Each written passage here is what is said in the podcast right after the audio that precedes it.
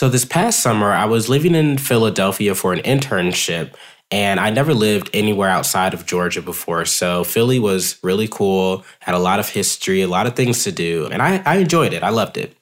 So, a few days before I was about to leave Philly, I was walking up 33rd Street because I had a lot of food trucks, and I was about to get something to eat when I saw this one truck that stood out from the other food trucks. The truck actually didn't have food. It was this big white truck with it's like red, yellow, and blue retro designs on the back.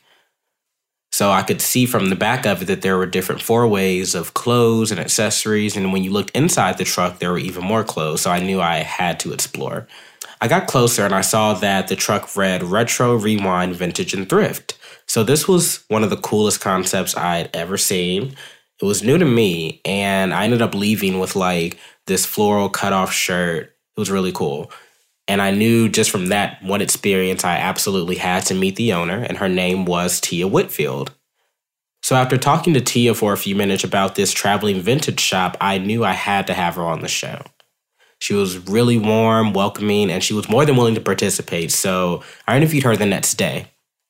Now you'll have to excuse the sound quality because I had to catch her in the truck during business hours, so you'll likely hear some background noise from either music or the fan. But either way, I hope you'll enjoy this interview with Tia Whitfield and the Retro Rewind.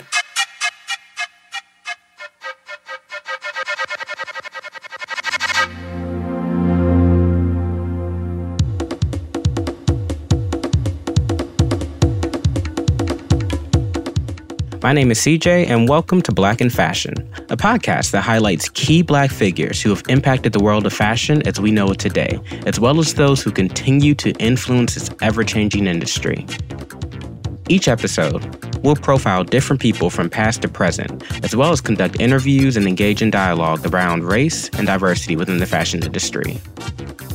For context, I started the interview by asking her to sort of give me a description of her business, her concept, and sort of what got her started. My business is a mobile pop up vintage and thrift boutique.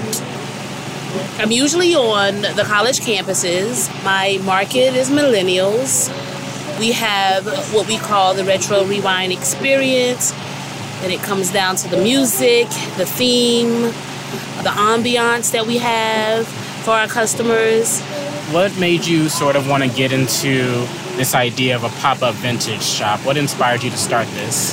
Well, before I went to college, I went to fashion school, and before I went to college, I was working at Marshall's, and I was doing their mannequin changing their mannequins out, and and my manager saw something in me very early. And of course, I'm not one to sit in a cubicle, mm-hmm. so I've always wanted to do something that would be my passion. So I, I worked in all the stores from Bloomingdale's, Saks, Nordstrom's. They're all the same thing. So it was nothing for me to want to say, guess what, Lord? There has to be something better for me out there. I even went to teaching. So my degree is in fashion merchandising, and then I got a degree in business administration. My degree in business administration led me to, of course, think I was like, oh, I'm going to be a buyer for this you know, but we all know that they only select so many buyers. Yeah. And, and I was never the selection. And God just had something better for me. And I prayed about it. Mm-hmm. I prayed about this. I didn't know what I was going to do. And one day I was talking to my friend and I was working like 60 hours a week. And I'm like, why am I working like this? I was doing merchandising. I was doing everything. I was doing the books. I was every anything you could think of. I was doing it, and I didn't feel like I was getting paid for what I was doing and the hours and my legs and not seeing my family. Retail is a retail is something else. Mm-hmm. People don't realize it, but if you work in retail, you can pretty much do anything. Explain to us sort of the concept of the pop up. You know, I'm looking at it right now. We're actually inside of it as we speak. But for our listeners out there, give us an idea of the pop up thrift vintage truck we're in right now. We found a vintage truck, and what we did was we blinged it out we made it us. Try to look like that whole Studio 54 kind of vibe. Uh-huh. The experience when you walk in is a very welcome experience. We, that's what we have. A lot of our pop ups, like especially the one on Saturday, which is like my most fun pop up, Uh-huh. it's at Clark Park. It's like the whole ambiance in the park is already fun. Right. So the people come already ha- wanting to have fun.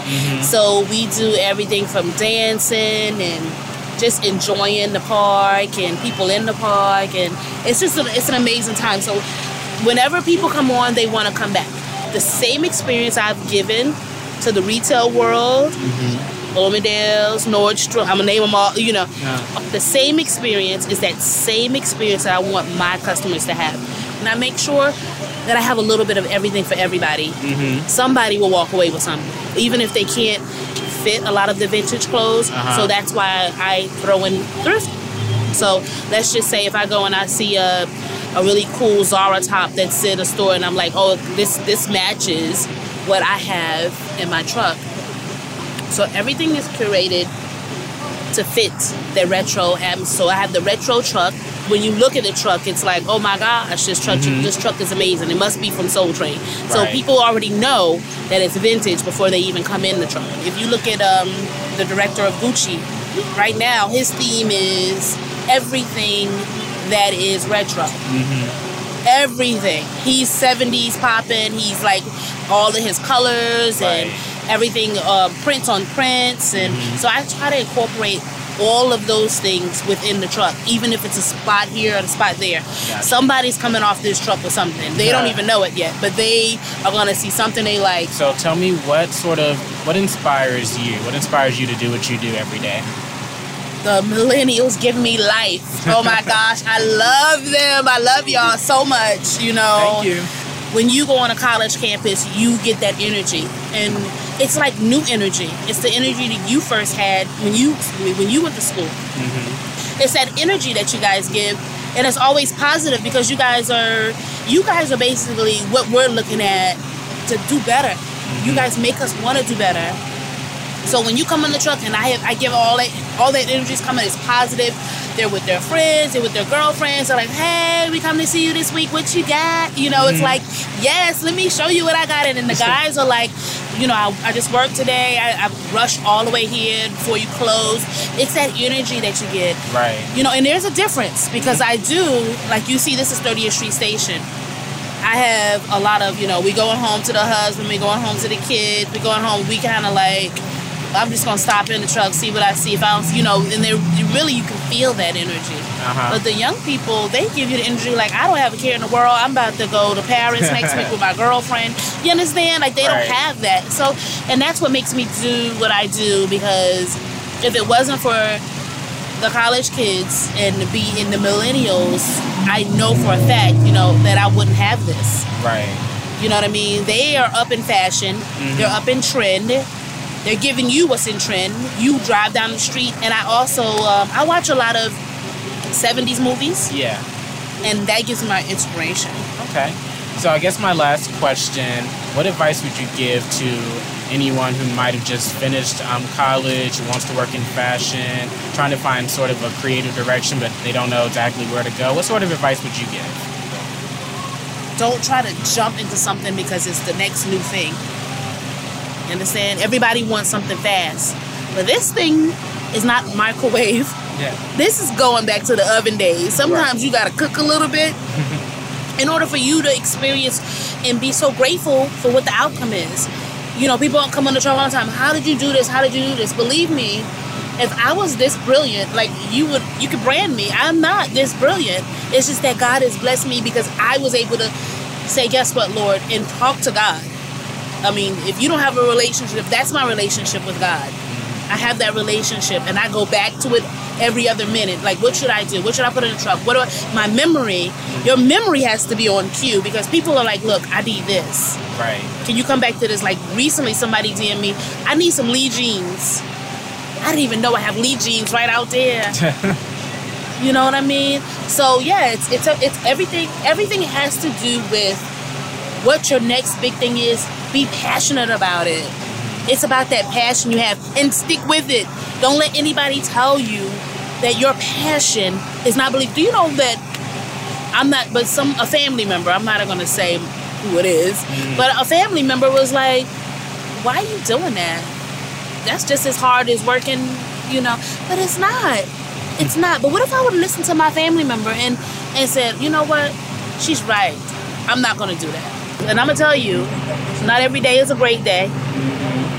Some days your little heart can be broken by right. somebody you're not gonna have. And I forgot there was one of my friends. She has a candy truck, and they call her the Candy Girl truck. Mm-hmm. And she was basically like, some days somebody's gonna say something to you, make your little heart hurt, and you're gonna feel like, oh my gosh, like the because it's your this is your passion. Right. This is like something you created. So you take it like somebody's talking about your child uh-huh. or your mother.